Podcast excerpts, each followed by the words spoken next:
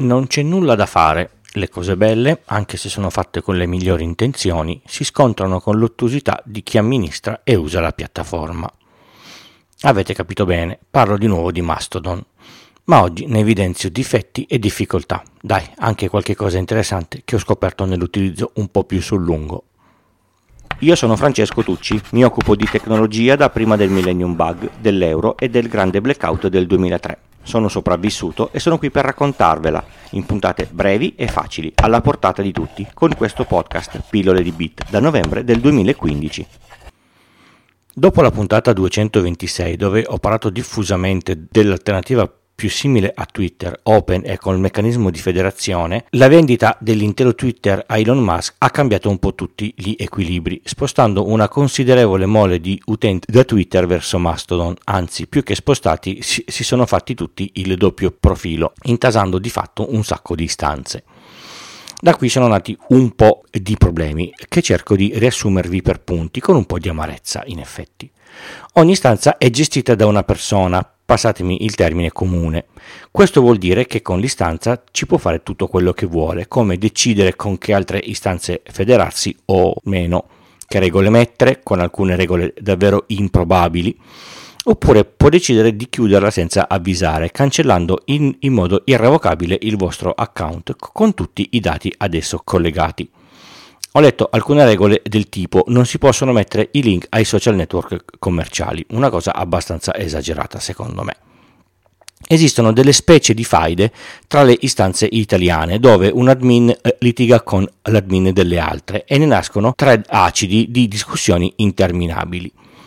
I messaggi diretti tra utenti non sono crittografati, possono essere letti dagli admin dell'istanza. A mio parere non è una cosa grave, basta che lo si sappia. È proprio l'applicazione che è fatta così, tutte le istanze Mastodon sono fatte in questo modo. Ho scoperto che il sito mastodon.it non è il sito ufficiale di Mastodon Italia. Se volete partire dal sito ufficiale dovete partire da joinmastodon.org, da lì scegliete la vostra istanza. Se parlate italiano non è per forza necessario iscriversi a una istanza italiana, potete anche partire da una straniera, nessuno vi obbliga a iscriversi nello stato dove abitate. Il mio account ad esempio risiede su mastodon.social. Un problema che ho notato che ha spesato molto è la gestione delle istanze e della federazione. Non è necessario creare un account su ogni istanza che ci interessa, per poter seguire gli utenti al suo interno basta averne uno in una istanza, sperare che questa istanza sia federata con quella che interessa e da lì andare a pescare gli account che si vogliono seguire. Ricordatevi sempre che ogni istanza ha le sue regole, prima di farvi il vostro account lì leggetele per bene, che magari poi non collimano con l'idea che avete voi di utilizzo di un social network. L'account si può spostare tra un'istanza e l'altra, ma perderete lo storico dei tut. Al momento non c'è un modo per importare i messaggi da una all'altra. Dopo qualche settimana di utilizzo posso iniziare a tirare un po' le fila e fare qualche paragone tra questi due social, anche se poi quel folle di Elon ancora non ha concluso l'acquisto e l'unica cosa che ha realmente ottenuto è far perdere soldi a chi ha le azioni di Twitter. Chissà come finirà questa faccenda. Su Twitter ci sono tutti, i vostri amici storici, le persone famose, i pazzi che ogni tanto se ne escono con esternazioni a dir poco da ricovero e da questo tutto lo strascico di polemiche annessi e connessi. Twitter fa capo a una sola società, attualmente stabile e quotata in borsa, e il vostro account, se non viene chiuso, non verrà perso, a patto che Twitter non fallisca e chiuda del tutto. In base ai tweet, a quello che guardate, a quello su cui fate like, ai tweet ai quali rispondete, il sistema si fa un'idea dei vostri interessi e rivende l'idea che si è fatta su di voi agli inserzionisti pubblicitari.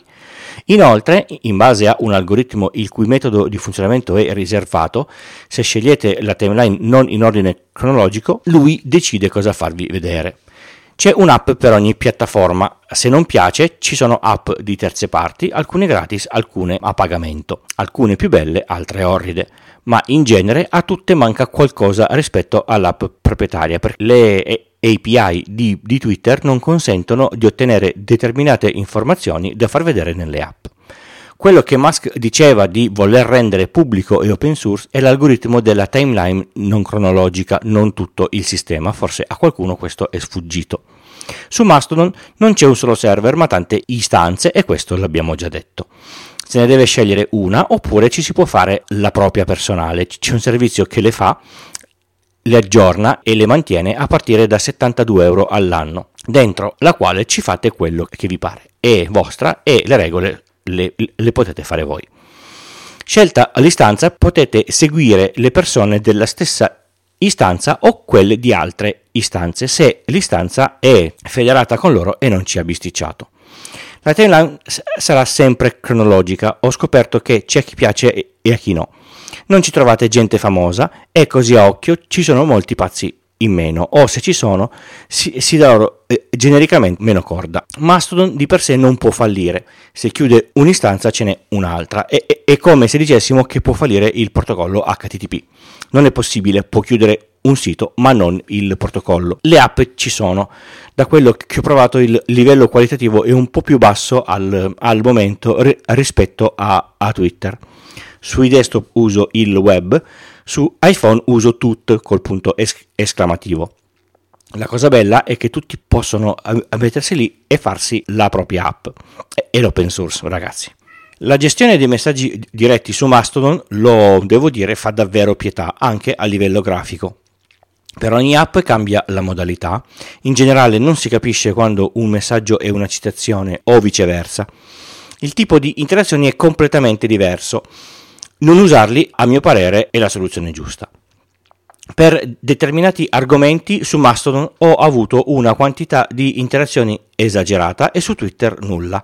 Per certi altri l'esatto contrario. A livello di utenti ci sono tre tipi di persone. Su Twitter quelli che ignorano l'esistenza di Mastodon, quelli che hanno fatto l'account ma se lo sono subito scordato dopo il picco di Elon, e quelli che lo usano in sincrono. Io sono il terzo.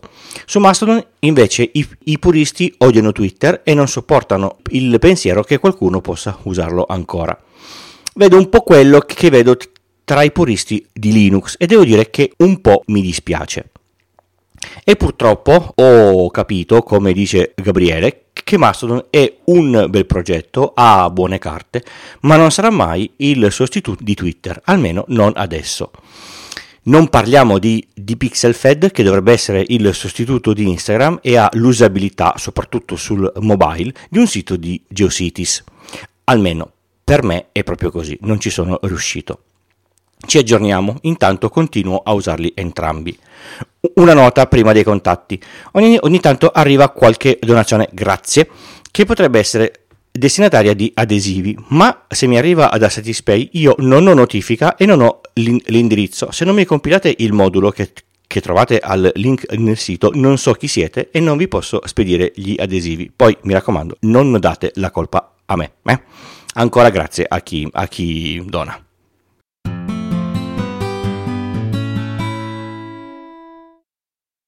Pillole di Bit è un podcast indipendente interamente scritto, prodotto e realizzato da Francesco Tucci con l'indispensabile supporto dell'hosting Ferdai e il software di montaggio audio PODucer di Alex Raccuglia. Lo potete ascoltare da tutte le piattaforme di podcast il lunedì o direttamente sul sito pilloledibit col punto prima dell'it. Sul sito trovate anche tutti i canali social per la discussione online e i modi per supportarmi. Il podcast non ha pubblicità. Per chi dona più di €5 e mi comunica l'indirizzo, gli spedisco gli adesivi. Un modo altrettanto bello di contribuire è parlare di questo podcast con amici, colleghi e parenti. Ascoltare podcast è facile per chiunque. Pillole di Bit è anche un piccolo network. Su extra.pilloledibit col punto prima dell'it ci sono tutti gli altri podcast. Se vi serve una consulenza tecnica informatica fatturata, su iltucci.com/consulenza trovate tutte le informazioni.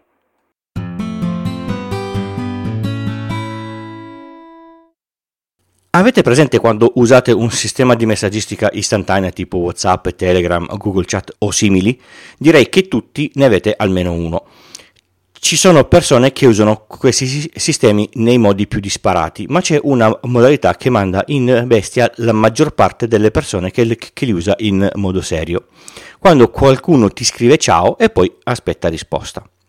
Bene, questo comportamento non è tollerabile in un sistema di messaggistica istantanea.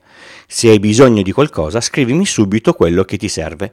Risparmiamo messaggi, byte e tempo.